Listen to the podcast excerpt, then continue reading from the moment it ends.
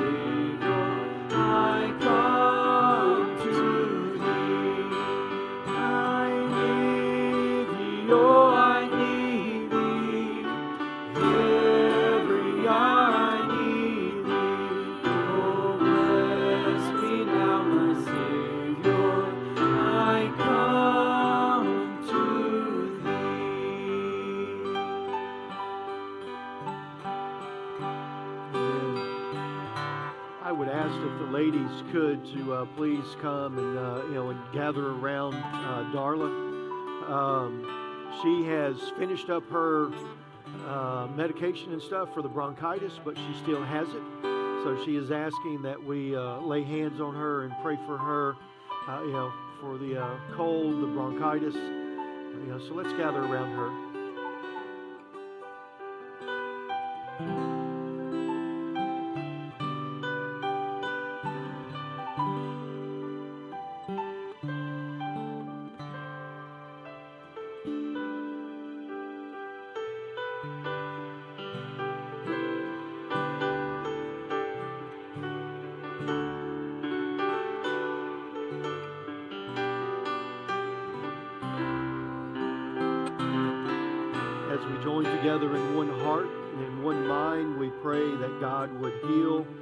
Touch Darla physically. In the name of our Father, the Son, and the Holy Ghost.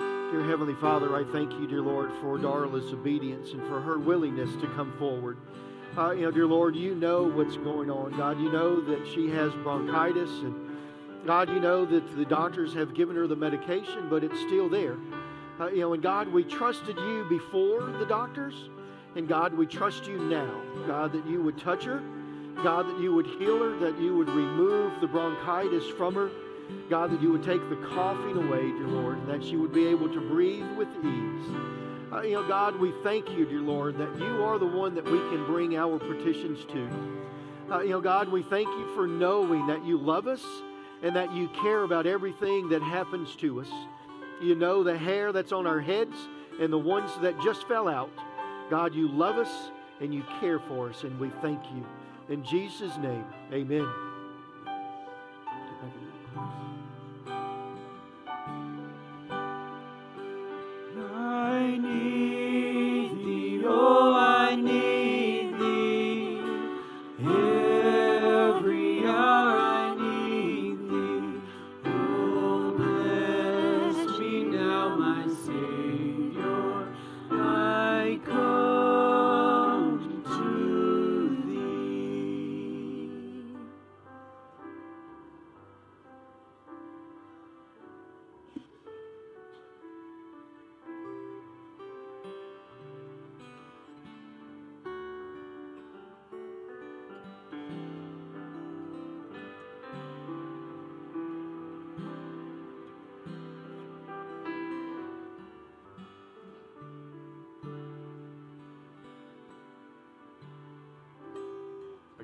ushers to go ahead and make their way forward.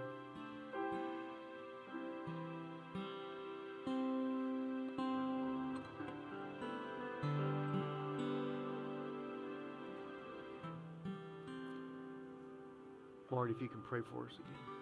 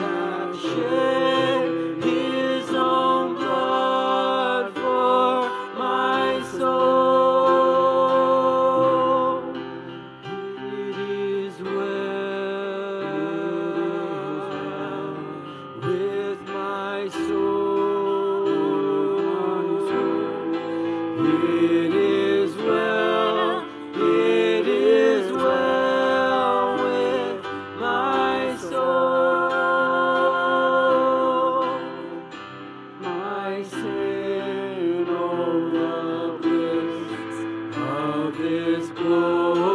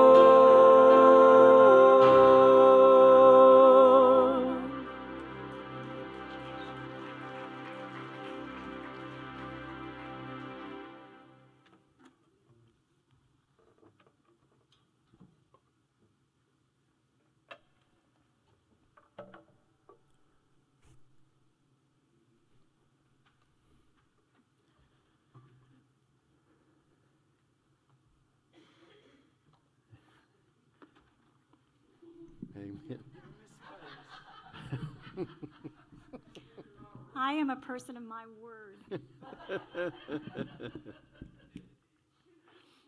I was just going to tell you I don't need space tonight. But no.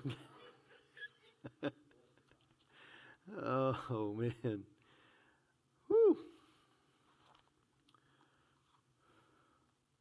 Well, I told you this morning that tonight we're going to begin and we're going to talk more about uh, you know God's will and we're going to talk about uh, the sovereign will of God and we're going to talk about the moral will of God and we're going to talk about the practical or the personal will of God. Uh, you know, whenever we look at this, and, before we actually even get into this, I, I want to go back to the statements, uh, you know, that I, you know, that I made this morning. And you know, this morning, I, you know, I said that, uh, you know, whenever we encounter God, and whenever we're seeking God, and we encounter God, there is a dramatic, uh, you know, um, uh, you know, it's a dramatic happening. you know, so whenever we meet with Him or whenever we encounter God, there is something dramatic that happens in our lives. But let's get an understanding. I am saying dramatic. I am not saying loud. I'm not saying big. I'm saying that is a dramatic change or something dramatic happens in your life. Okay? We can have an encounter with God that is very quiet, but yet it is still dramatic. It can be something small, but it is still dramatic. In Jeremiah chapter 10, verse 23, we find these words. It says, I know, Lord, that our lives are not our own. We are not able to plan for our, or we are not able to plan our own course. We, as human beings, we cannot, we do not have the capabilities, we do not have the knowledge to be able to plan out our life and live it in a manner that is worthy of being called a Christian. There's absolutely, positively no way for us to be able to do that. We are all born with this innate, with this fact that we are missing something. Uh, you know, there's a hole that is in our heart, but yet there is a moral compass. Do you understand? There is a moral compass. We know when we do wrong. We refuse to accept it sometimes that we're doing wrong.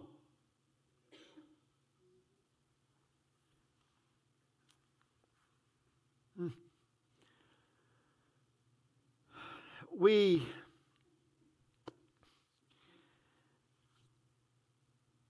we are our very worst enemies.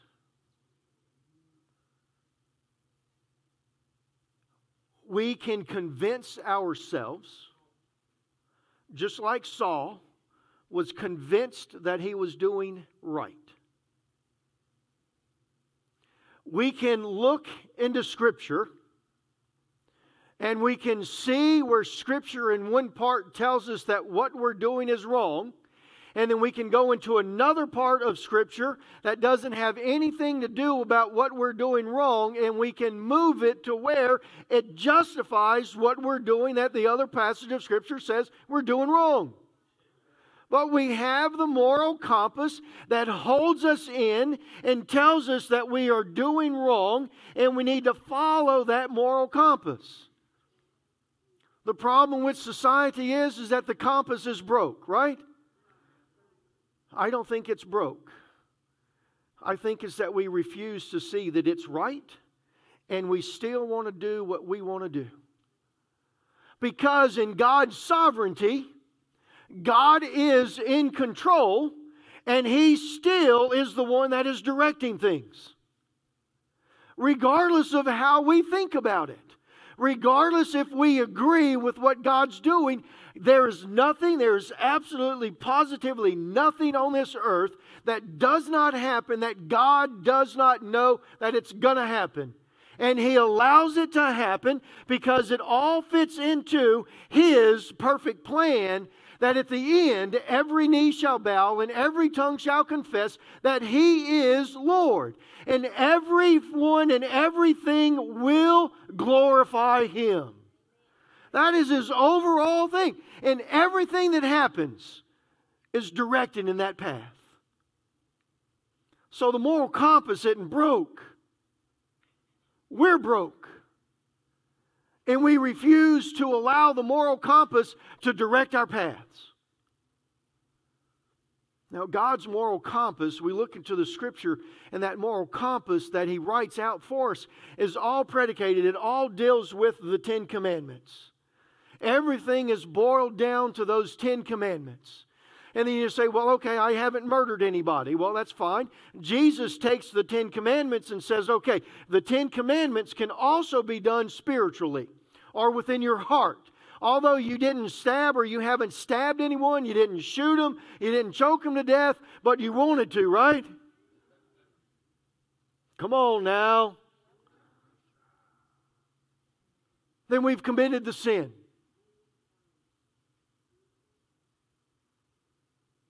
Men, it's always our downfall. Women. Now, the women aren't really the downfall, it's the fact that we can't admire them as God's creations. Because we have to go further. And we have to think about things in our heads. We don't commit adultery physically, but we commit adultery spiritually. Jesus says it's the exact same thing.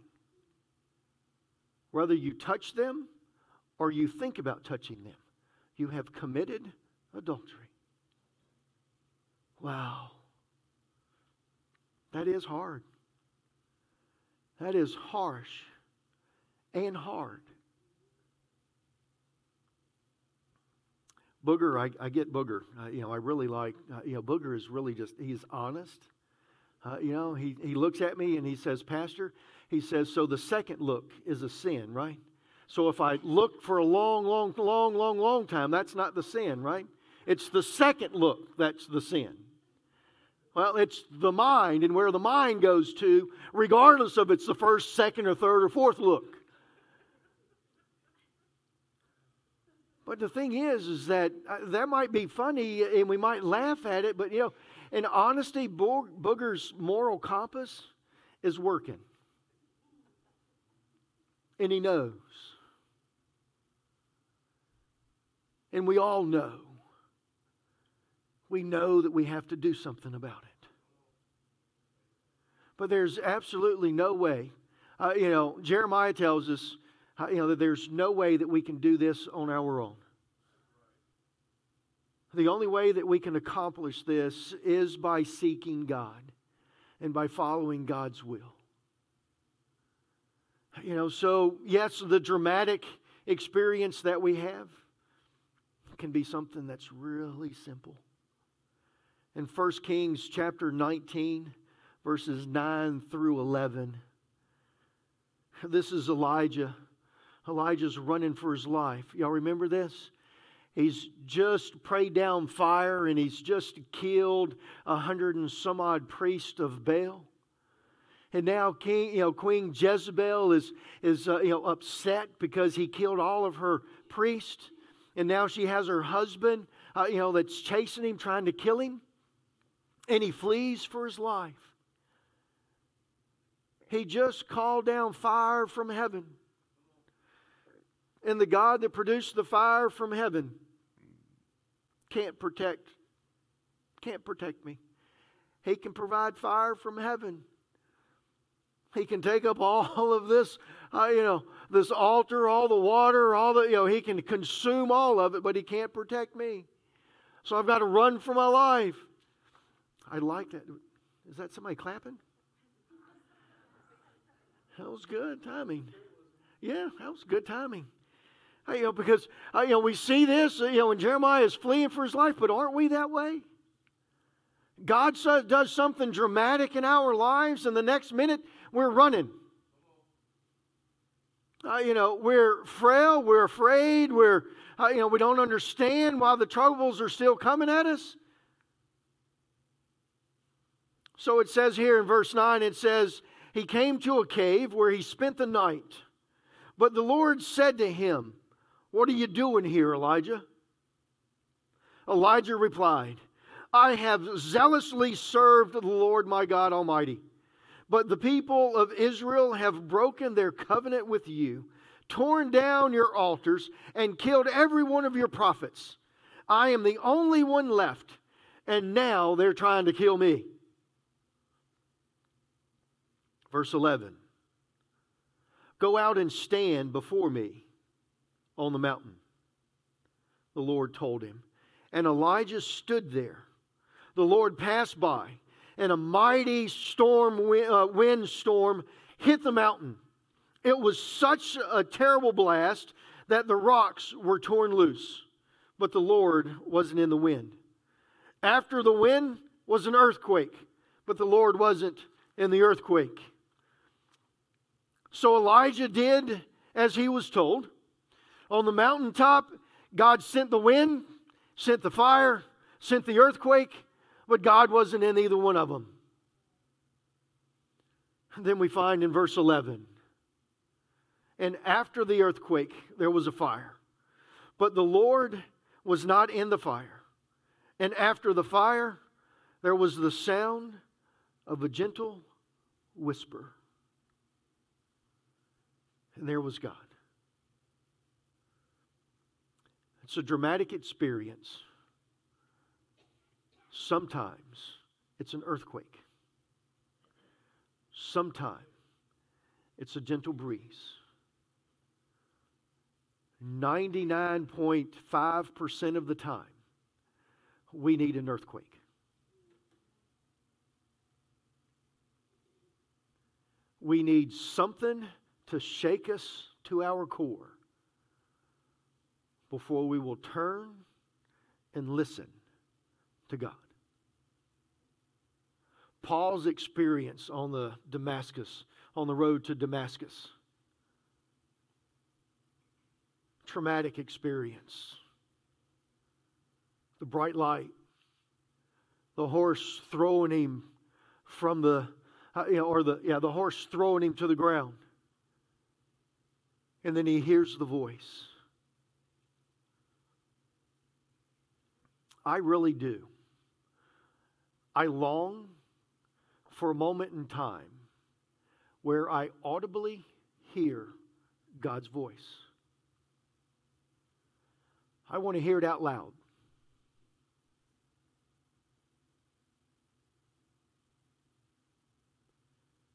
I don't want it to be a mistake.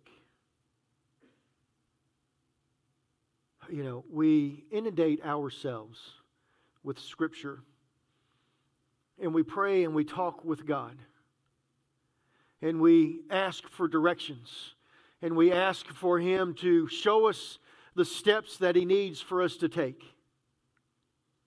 Sometimes we hear this small voice that's coming from inside that we would say could be our moral compass that says, This is the way.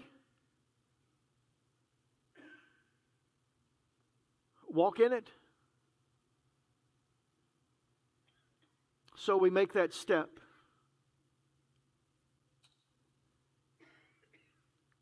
But we want God to speak to us. How do we know that the voice that we hear inside is the voice of God and not simply a voice of reasoning?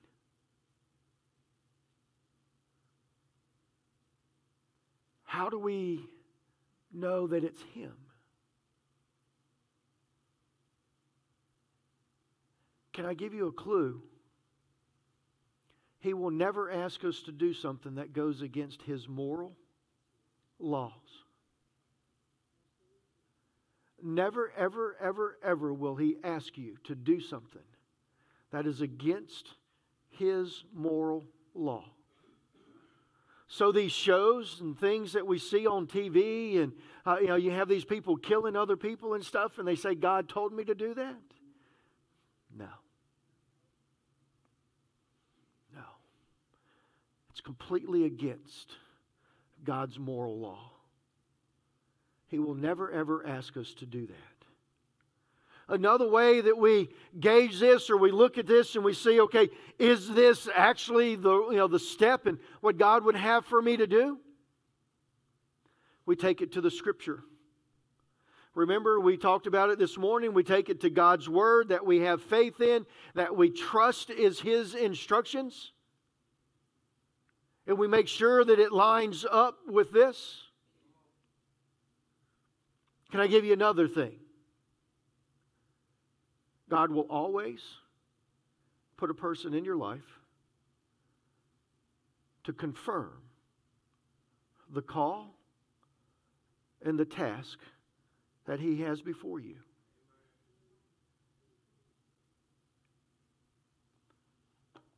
It's one of the reasons why our spouses is so important to make sure that we have the right one. If we're unevenly yoked and we're asking God for directions and we're not sure, we should be able to get directions from our spouse. But if they're not connected to God, then we really can't get that spouse. We, we, we can't find out from that spouse. So, if that can't happen, then you have to make sure that there is another Christian or there's a Christian that you are close to that you can go to and they can talk to you and, you can, and they can help you. Ministers are really, uh, you know, we go through this. You know, I answered the call into ministry two years after Peggy and I was married. I was 24 years of age whenever I finally answered the call to go into ministry. And as I told you this morning, from that point in time, I went into youth ministry and started doing youth work. I had a pastor at that time that confirmed that God was at work. He noticed that God was at work in my life. He saw the leadership skills, and he was glad to let me take over the kids. Most pastors are just simply, please go with the teenagers. I've had enough pizza to last me a lifetime. If you go to a youth outing, there's going to be cheese pizza and pepperoni pizza. And I'm like, where in the world is the supreme for the adults? We need adult pizza. But there is always, there will always be someone that God places in your life to confirm that.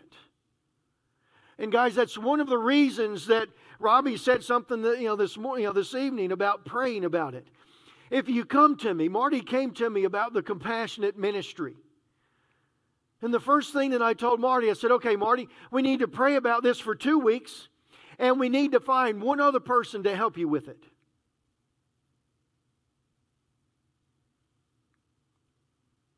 We've got to make sure that there's other people to confirm what God has for us to do.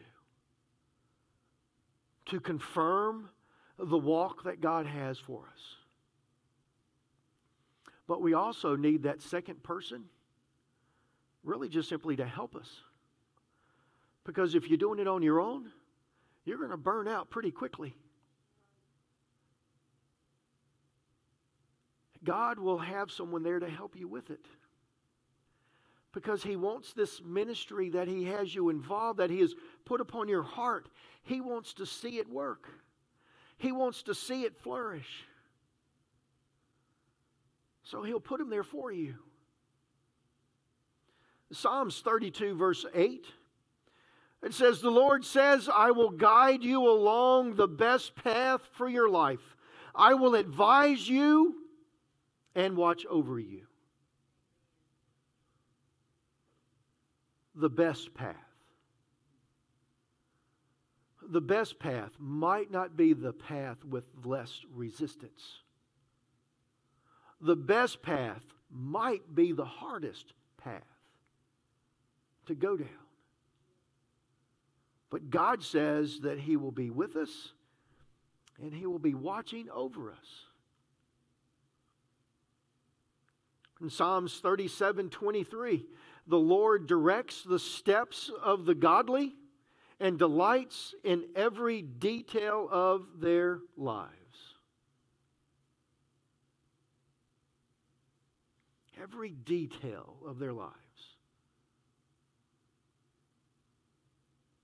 He delights in it. He loves it. He wants to see us be able to accomplish all the things that He has for us to accomplish.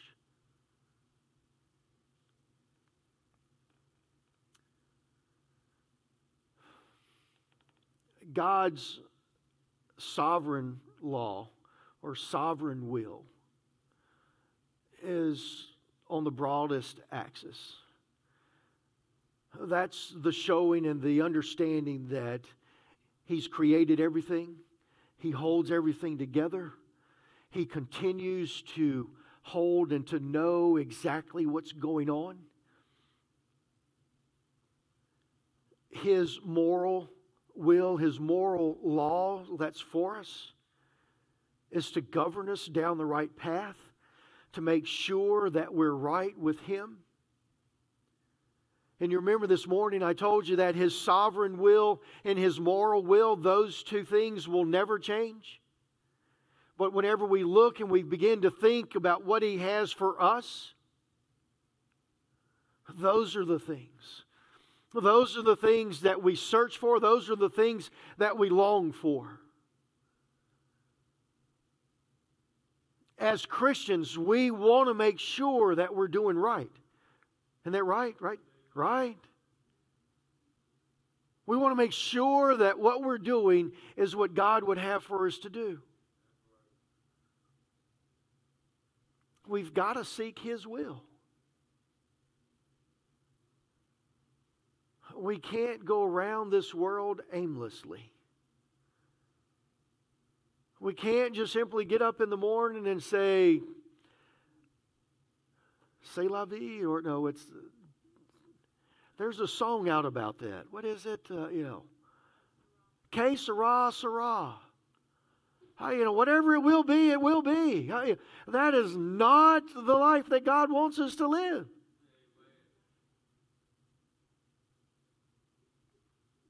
How many of you pray and ask God what groceries to buy? Do you ask Him? Do you think we need to? He says that He is interested in our every detail. Do we at we we should ask him but whenever we come up to the dessert aisle and we come up to and he says john you don't need that chocolate cake don't need that cherry pie I, you know, see, I had a nice person that bought me those, uh, you know, um, uh, those cherries in the jar. Oh, you should have seen me last night sitting there. I was, I was standing at the counter with a spoon, eating those cherries. I was like, wow. I'm like, you know, they're good. A lot of times, the good things that we want, God really doesn't want us to have them. What about the car? What about whenever we go car shopping? Do you pray to God about the car? I, I, really don't pray to God about the car. I just simply say, God, if it goes through easy, then I know that's the one that you want me to have. So far, it's worked out okay. I haven't bought a lemon yet. But God wants to know, He wants us, He wants to be involved in our grocery list. The same way that He wants to be involved in the car that we purchase or the house that we purchase. He wants to know where we are. Well, He knows where we are, He wants to be involved in it. How many of you have a close enough walk with God that if you're honest and you're walking down the grocery store aisle, whichever one it be, and there's something there that you want to get, and he tells you, No, I don't think you need that, that you would hear it.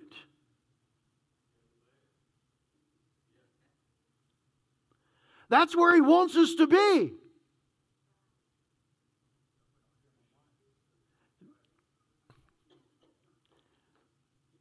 God's will for us. We, we have to seek Him to be able to find it. And whenever we seek Him, we'll find Him. And whenever we find Him, we'll praise Him. Right? And whenever we find His will, we'll do what? We'll follow it. We should. So, does that mean if I don't pray about it, that He can't tell me that it was wrong?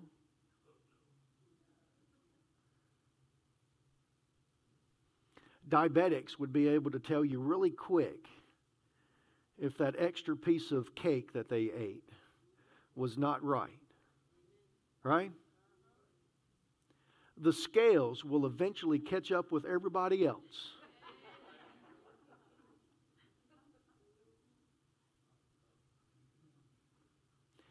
See,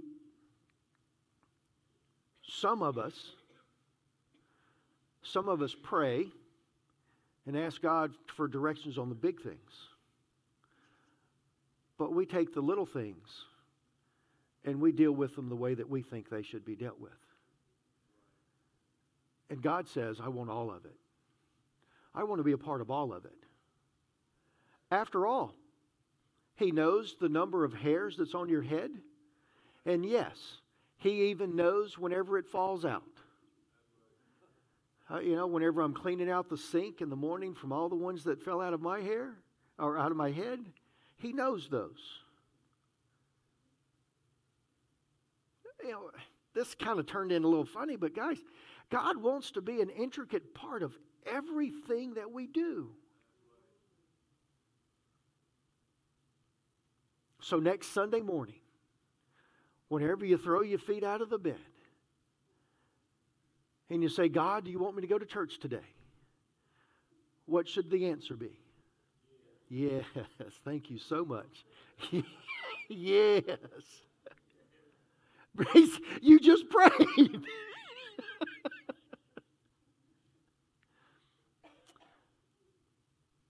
See, there's a lot of us, uh, you know, that thinks that God's not interested in the small little things.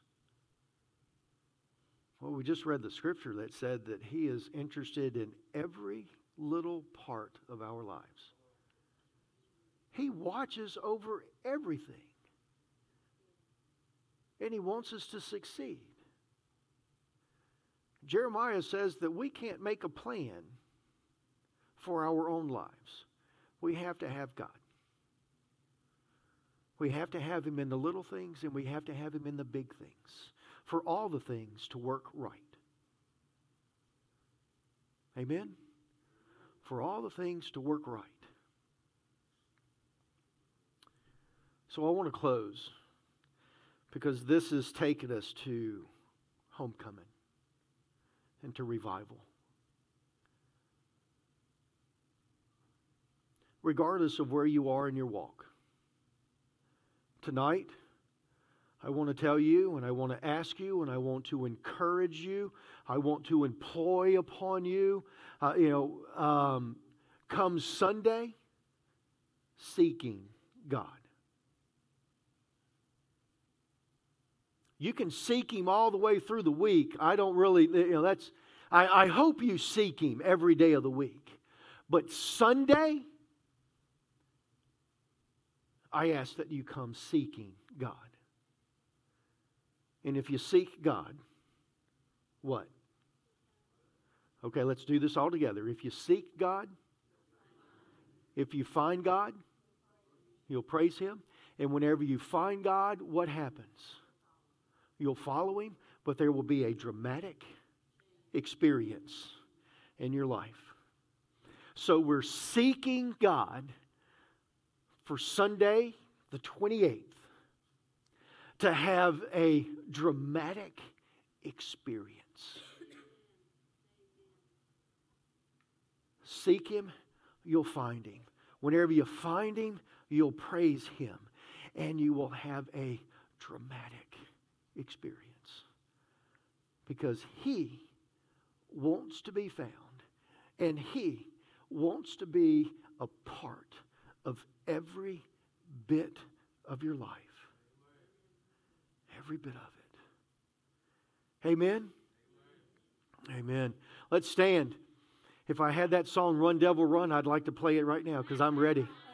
I am ready to run through this week and I am looking forward to experiencing a dramatic uh, you know, event with God, uh, you know, this homecoming and revival.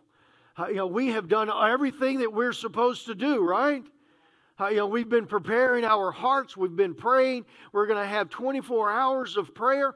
We're asking Him to come and to bless us. And whenever we ask Him to, He's going to do it. We're prepared. Now we need to seek. And in that seeking, our eyes will be wide open to be able to see His work. Amen. Amen. Now we have food and we have cake and ice cream over here in the fellowship hall. We're going to celebrate the birthdays in October. Okay, so October birthdays, you get to go first. October anniversaries, you get to go second. And what I'm going to do is I'm going to pray for the close of the message and I'm going to pray for the food that's over there. So whenever we get there, we'll just simply walk in. Okay, now notice that whenever the birthday people are sitting down, no, wait a minute, we're, how are we going to do this? Don't worry about it. We'll just handle it whenever we get over there. But we'll sing happy birthday and happy anniversary to you. All right, let's bow our heads. Dear Heavenly Father, we do thank you for tonight. And God, I thank you for the message that you have given to us. I pray that your face, dear Lord, would shine upon us and that you would bless each and every one that is here. God, I pray that you will bless the hands that have provided the food, that you would bless the food and that you would use it to the uplifting of our bodies and to your kingdom. In Jesus' name, amen.